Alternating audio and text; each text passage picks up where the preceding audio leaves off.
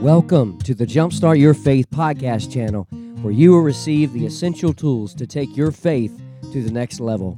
I am your host, Bryan Ratliff, and I currently pastor Clearbrook Baptist Church in Roanoke, Virginia. Here is the latest message preached from one of our services. Grab your Bible, pen, notepad, and get ready to jumpstart your faith. On December 7th, 1941, life in America stood still. That day goes down as probably one of the worst, if not the worst days in the history of America.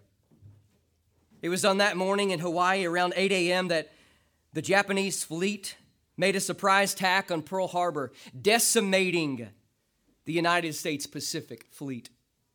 The bullets were being fired, the bombs were exploding. But the hardest part for my mind to grasp that day is the some 1,500 men who were trapped inside of those battleships and it sunk to the bottom of the ocean. Days later, Germany and Italy declared war on our, on our nation, and America found herself in a global war. You know, it's interesting. As we think about World War II, the 1930s and 1940s, we understand it's probably one of the darkest days of the world and our nation. But I find it interesting that in the darkest of days, that is when God's truth shines the brightest. And it was in 1940 when God raised up a servant to write a song that would go on to not just impact the people of our nation, but all over the globe. R.E. Winsett wrote a song that maybe you've heard of. It's a Southern gospel standard, and it was rewarded the Song of the Year in 1969 in the first ever GMA Awards. His words go like this Troublesome times are here, filling men's hearts with fear. Freedom we all hold dear now is at stake. Humbling your heart to God saves from the chastening rod. Seek the way pilgrims trod, Christians awake. The chorus says these words Jesus is coming soon, morning or night or noon. Many will meet their doom, trumpets will sound. All the dead shall rise, righteousness meet in the skies, going where no one dies, heavenward bound. Today, as we come to Hebrews chapter 10, I'm sure you're aware that this chapter is and, and along with Romans 13 is probably the hot debated chapters in, in, in the world in 2020. But we understand that Romans 13 and in Peter, where it talks about submitting to the ordinance of man, that whenever man's laws contradict God's laws, that's when we go with God's laws. And here in this passage, a lot have debated about what does it mean to forsake the assembling of ourselves together. But I submit to you today that the theme of these verses, the focus of these verses is not about the gathering together of God's people. It's a minor focus here in the text. The major issue here is in verse 25, the last words, it says, As you see the day approaching. The title of my sermon today is this Jesus is coming soon. Whether you believe it, whether you don't like it, or whether you believe it and you like it, we have the assured expectational promise that Jesus is coming soon. And today we see that the emphasis here that the writer of Hebrews is making, the first 10 chapters, he just unleashed and unpacked a whole lot of Bible doctrine. And now he's getting to the nitty gritty of the application of our lives. And we see that here in this scene, verse number 19, 20, and 21 is all about a summarization of what he's just recapped about how Jesus is superior than everything in the world, about how Jesus is the greatest of all time and about how he is the high priest and about how he is the mediator between God and man and how he is our intercessor. And now we have direct access and we can go to God's presence with great boldness because of what Jesus did on the cross 2,000 years ago. As we think about all that and about Jesus coming, I want to share with you five thoughts today from this passage that, that I believe are biblical commands that God has given to us in light of his soon coming. Now, before we dive in here, understand this that, that ever since Jesus ascended up into glory, we know we've been living in the last days. John speaks about this in his gospel. Matthew speaks about this in his gospel in John 14. And then in in, in, Matthew 24. We read about this in, in 1st and 2nd Thessalonians. We read about this in Peter. We read about this in Jude. We read about this in the book of Revelation. We read about this all throughout Scripture and even to the Old Testament. So we know that the Bible reveals that Jesus is coming again and he will plant his foot on the Mount of Olives as he said in Matthew 24. And in light of his coming, we need to understand there's five specific commands God gives us here in this text, and I want to walk you through them. Look at verse number 22. Verse 22, the first command here that in light of Christ's return, draw near to God. If I could summarize verse 22 with those words, it would be that draw near to God. So, in light of Christ's return, let us draw near to God.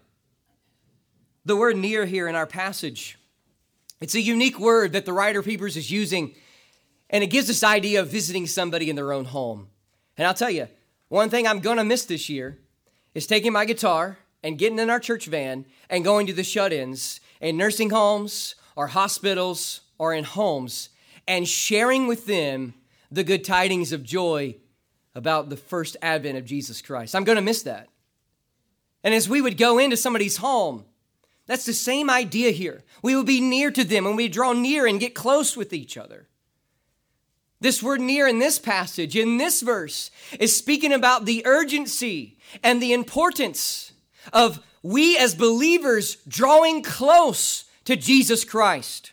Amen. We read in, in Exodus chapter 3, when, when Moses was there, he began to draw near to the burning, to the burning bush where, where God's presence was. We read that in Isaiah, the prophet Isaiah said that, that these people draw near to me with their lips, but their hearts are far from me. And we read in the Gospels, especially Mark, Mark 7, when Jesus quotes Isaiah and he says, These people are drawing near to God with their lips, but their hearts, he says, their lifestyles are far from me. We read in James chapter 4 where James, the apostle, says, Draw near to God or draw nigh to God, and God will draw nigh to you. My question for you today is this Are you allowing 2020 to make your, make your relationship with Christ closer? Are you trying to draw closer to God through this year? Are you pushing yourself away from God? I want to share with you a few thoughts one of the ways we can draw near to God as we think about verse 22 is, is Bible meditation. I'm talking about opening up God's word for ourselves, not just here on Sundays, although it's important, not just hearing a pastor expound God's word, although that is important, but taking God's word, opening up for ourselves every day, every week, every month, every single year as a Christian, and allowing the Holy Spirit of God to speak his words into our hearts. How's that Bible reading going on this year? Or maybe you can't read. How's that Bible listening going on? Listening to somebody else read God's word. We can draw near to God through opening up the scriptures, reading it, studying it, meditating in it, memorizing it. But then we can also draw near to God through prayer or supplication.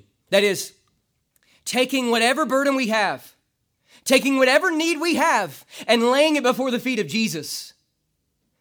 Remember back in Hebrews chapter 4, we see one of the roles of Christ as a high priest and as a prophet and a king is to allow us to have access to his presence. And in Hebrews chapter 4, the Bible says we can come boldly to the throne of grace. We can come boldly to God's presence now and bring whatever it is we have need of and lay it at his feet. I submit to you today that that sure, you can bring your needs to an old fashioned altar. You can bring your needs to a pastor or a teacher or, or, a, or a Bible study leader or, or whatever, or a deacon or, or a trustee or whatever. But the greatest person you can take your need to is God Himself through prayer. Another way we can draw near to God, and I think this is overlooked, is confession. And no, I'm not speaking about going into a booth and confessing to a person. I'm talking about lifting up your heart lifting up your voice to a holy, righteous, just God and saying, God, I acknowledge that you are Lord. God, I acknowledge that you are sovereign. God, I acknowledge that you are Savior. God, I acknowledge that you are King of kings and Lord of lords, the wonderful counselor, the, the mighty God, the Prince of Peace, the everlasting Father. And God, I have sinned against you, and God, please forgive me.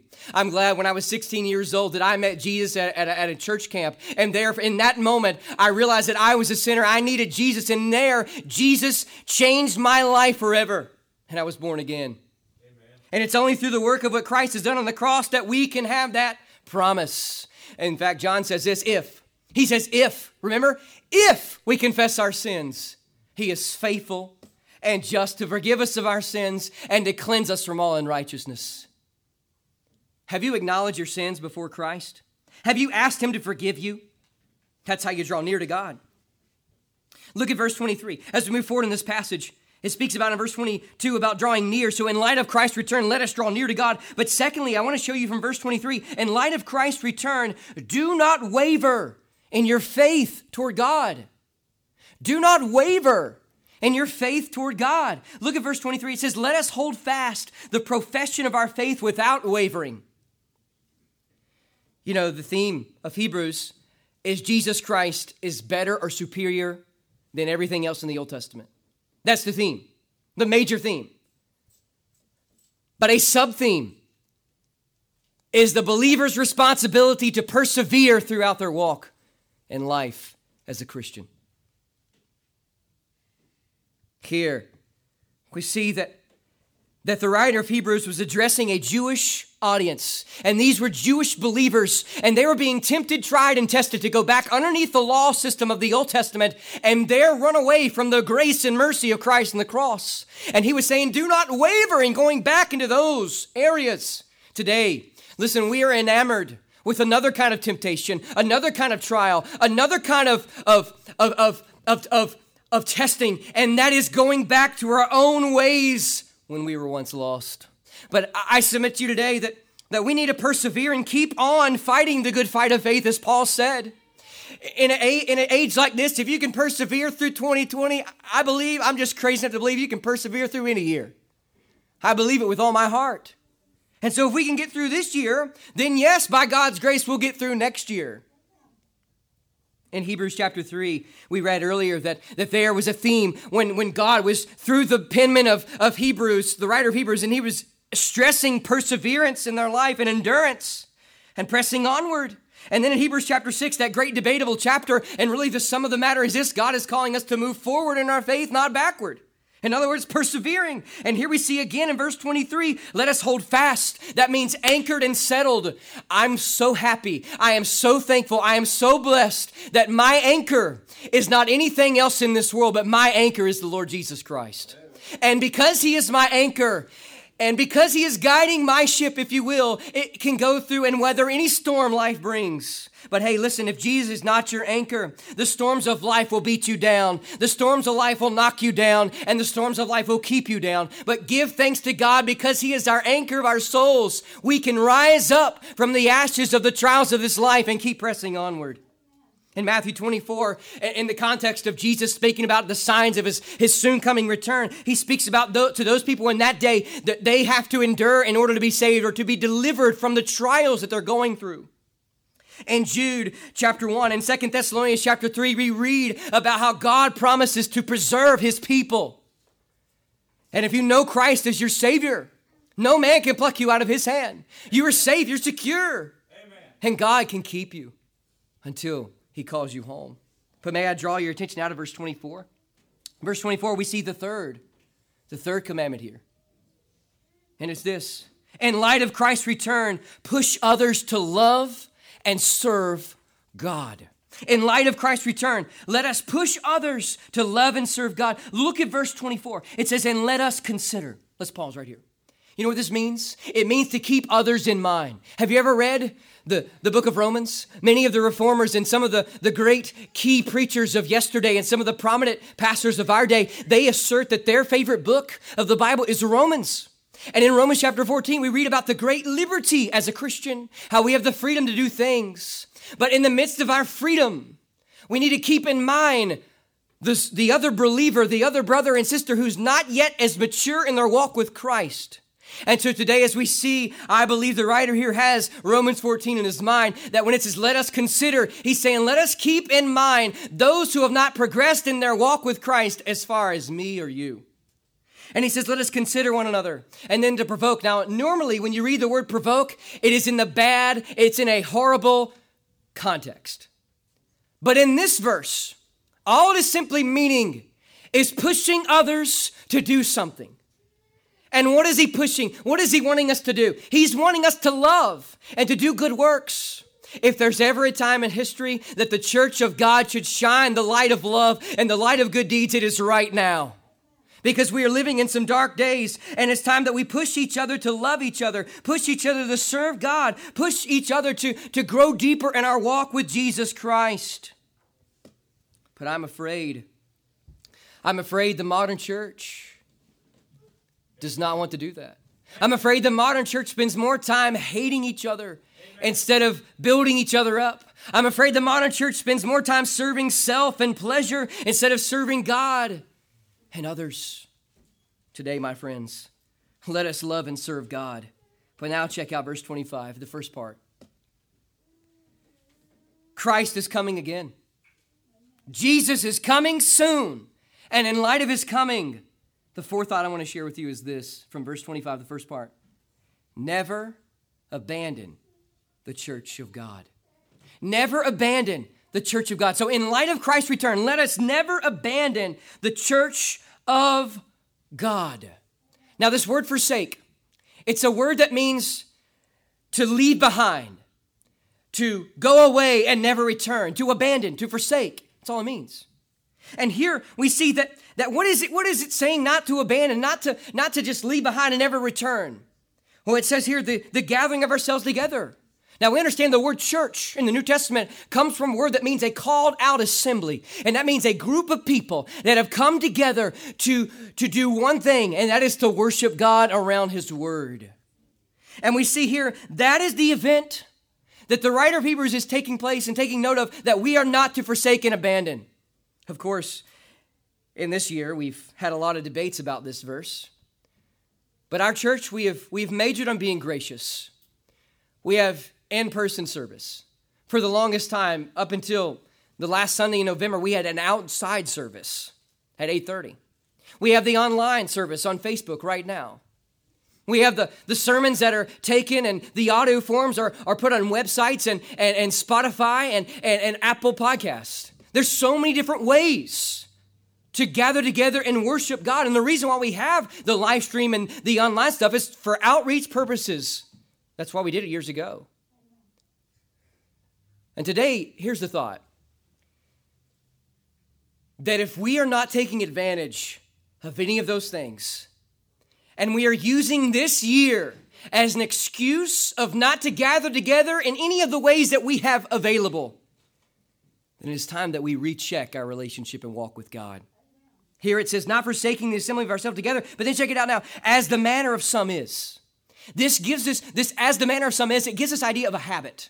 Have you ever had a bad habit that you want to break? Maybe it's biting your fingernails. Probably not the best habit. Maybe it's twirling your thumbs when you get bored. Have you ever had a good habit? I hope you're in a habit of brushing your teeth every morning and evening. I hope you're in a habit of taking a shower and putting deodorant and maybe or maybe for you ladies perfume or you guys cologne, putting on something that'll make you smell a little bit better. I hope you're in making habits of those things. And here the Bible says that the one thing we're not to make a habit of is abandoning the church. May I say this? I need you and you need me. We need each other more now than ever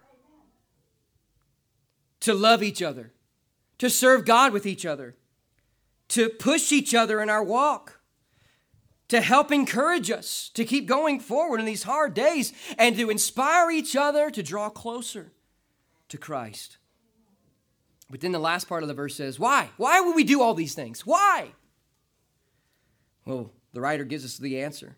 He says, But exhorting one another, and so much the more as you see the day approaching. So check it out now. The f- fifth and final thought is this In light of Christ's return, let us exhort the people of God.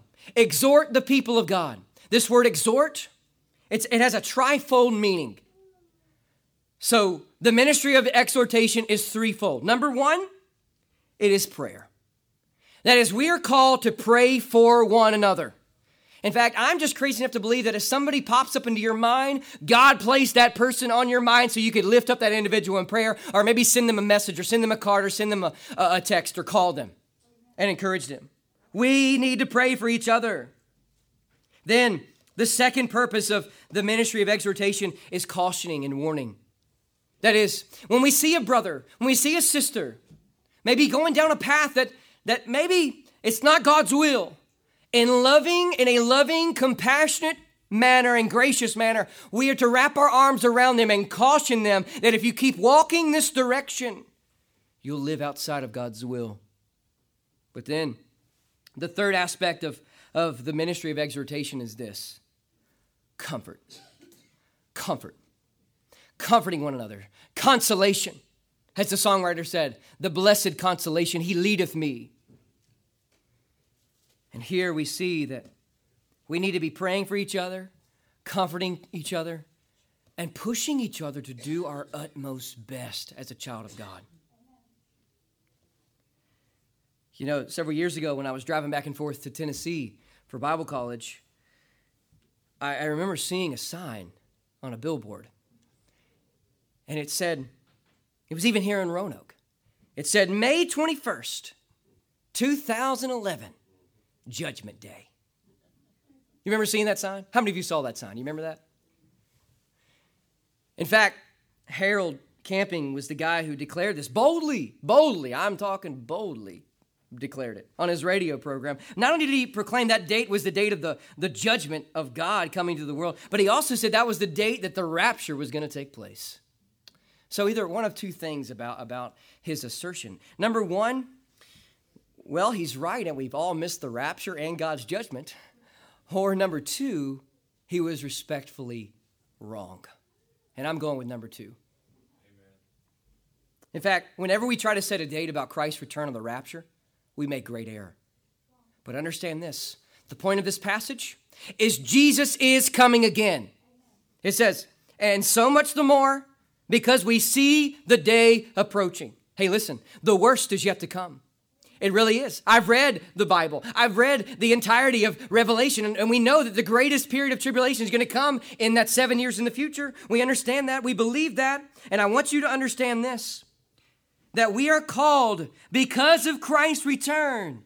And it's so urgent that we exhort each other, that we do not abandon our church, that we push each other to love and serve God, that we do not waver in our faith, and that we draw closer to Jesus Christ. The songwriter said, Troublesome times are here, filling men's hearts with fear. Freedom will hold dear, now is at stake.